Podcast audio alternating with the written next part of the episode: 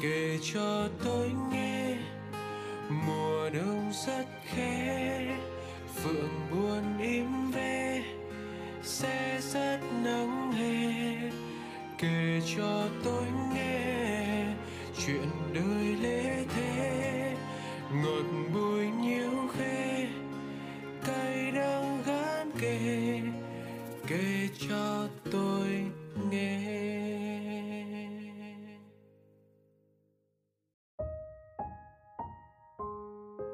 Trước khi bắt đầu về lá thư ngày hôm nay, tự nhiên mình lại nhớ đến một câu hát trong bài hát huyền thoại của ca sĩ Tuấn Hưng.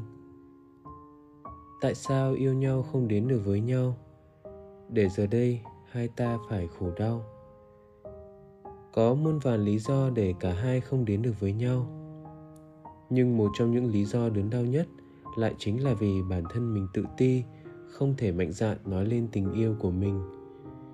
Những tâm sự này khá là đồng điệu với nội dung của bức thư ngày hôm nay của một bạn nữ đã gửi về cho radio. Các bạn hãy cùng lắng nghe nhé. Hà Nội, một ngày mưa. Chào radio người giữ kỷ niệm. Mình đã phải suy nghĩ khá lâu mới dám viết thư về cho chương trình. Năm nay mình 19 tuổi rồi. Nói sao nhỉ? Cái tuổi tranh vênh, cái tuổi mà người ta gọi là độ tuổi người lớn chẳng phải trẻ con cũng không tuy nhiên mình lớn lên trong một hoàn cảnh khá đặc biệt nên đã có những suy nghĩ lớn hơn số tuổi ngay từ những năm đầu cấp 3. Mình cũng thường tham gia vào các group khá buồn. Ở đây mọi người thường chia sẻ tiếng lòng của bản thân với những bài viết rất dài. Mình không bỏ sót bài nào cả. Một ngày hè năm 2019, mình có đọc được bài viết của anh. Sao mà giống bản thân mình đến vậy? Mình có vào trang cá nhân thì thấy anh là một người khá trầm tính. Anh hơn mình 4 tuổi. Trang cá nhân của anh chỉ toàn những bài viết dài lê thê cùng với những chiếc ảnh thiện nguyện, những chiếc video anh tự chơi guitar. Mình đã ép anh ấy luôn. Mình lấy hết can đảm để nhắn tin cho anh. Anh không trả lời, nhưng nửa năm sau chính anh lại trả lời story mình. Hai người nói chuyện cũng gần một năm. Tuy vậy, chưa ai biết mặt ai cả. Anh học ở hà nội, mình lại ở quê. Mãi đến năm 2020 mình lên đại học. Anh có ngỏ lời đi xem phim, nhưng mình đã lấy cớ từ chối. Mình sợ lắm, mình không dám gặp anh. Mình tự ti bởi anh thật sự hoàn hảo, cái gì cũng giỏi lại được nhiều người yêu mến. Mình thực sự đã thương anh mất rồi, nhưng mình chẳng có gì nổi bật cả. Dần dần tụi mình cũng ít nói chuyện hơn, anh cũng có người khác. Tình cờ mình biết, anh và người ấy mới chia tay vài tháng trước. Thật sự bây giờ mình vẫn còn thương anh lắm. Mình phải làm sao bây giờ đây? Em gái thân mến, sau khi đã lắng nghe và đọc xong những tâm sự của em, anh có một vài điều muốn nhắn nhủ với em như thế này. Em ạ, em nói em hay tham gia những group chia sẻ những nội dung buồn. Lẽ nào em lại muốn biến chính câu chuyện của bản thân trở thành một trong những nội dung buồn như thế á? Khi mà cơ hội của em đã đến mà em lại cứ dùng rằng, hoàn hảo hay không chỉ là một cảm nhận hết sức chủ quan mà thôi có thể em thấy người ta hoàn hảo, không có điểm gì để chê. Nhưng biết đâu, người ta lại cảm thấy họ cần và thiếu rất nhiều thứ. Những điều mà người ta chỉ có thể tìm thấy ở em thì sao? Sự tự ti đã che lấp tất cả những cảm quan của em về chính bản thân mình rồi. Em cũng có những điểm mạnh đáng để tự tin cơ mà. Bản thân em cũng đã từng tự nhận em có suy nghĩ lớn hơn số tuổi.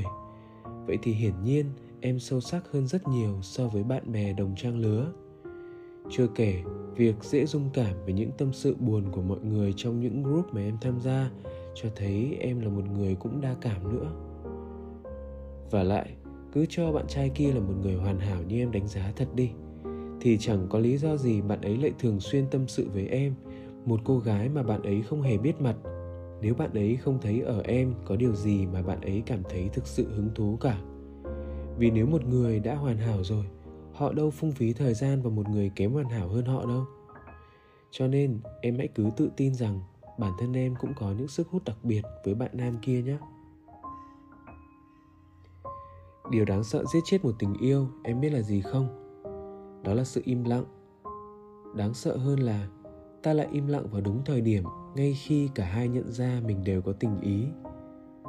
Em đã mất một năm cách chia địa lý mất một năm để nhận ra mình có cảm tình. Vậy tại sao khi gần đến đích, em lại nỡ đánh rơi nó vậy? Người ta đã chủ động mời em đi xem phim, hẳn là người ta cũng muốn có cơ hội được gần gũi hơn với em rồi. Vì anh nghĩ, nếu cảm tình chỉ dừng ở mức trung bình, hẳn bạn ấy đã không ngỏ ý với một lời mời mạnh dạn như vậy. Với tư cách là một người con trai nhé, anh nghĩ một lời mời đi xem phim với một cô gái chắc chắn chỉ xảy ra khi bản thân mình đã có phần thích thích cô gái ấy. Bởi không gian của dạp chiếu phim kết hợp với không gian của bộ phim sẽ là những yếu tố tuyệt vời để cả hai có thể đồng điệu và nhận ra rõ hơn cảm xúc của bản thân mình. Tiếc là em đã từ chối mất rồi. Giữa việc em im lặng để rồi mãi đánh mất tình yêu mới chấm nở trong lòng và việc em lên tiếng để sống trọn với cảm xúc, em nghĩ có đáng đánh đổi không? Rõ ràng là có, phải vậy chứ? Tình yêu cũng như một dạng thức sở hữu. Chẳng có thứ gì ta muốn sở hữu mà ta không phải đánh đổi một điều gì. Để có một tình yêu thật đẹp, mình phải nỗ lực hết sức để có thể xứng đáng với tình yêu ấy.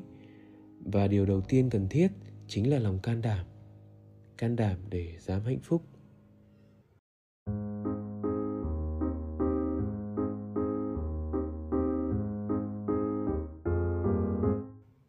Thôi thì cơ hội đánh rơi ở đâu? Mình nhặt lên ở đó.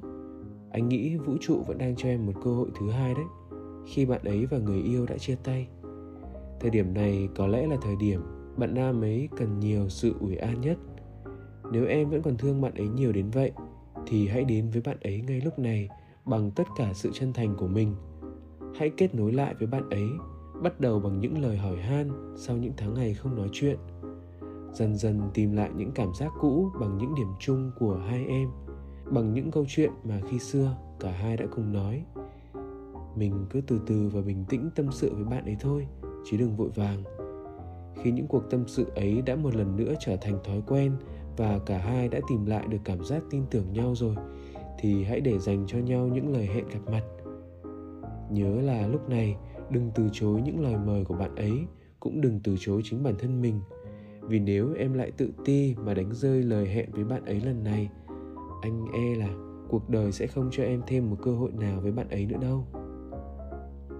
Hãy tự tin và nắm bắt tình yêu của cuộc đời mình em nhé.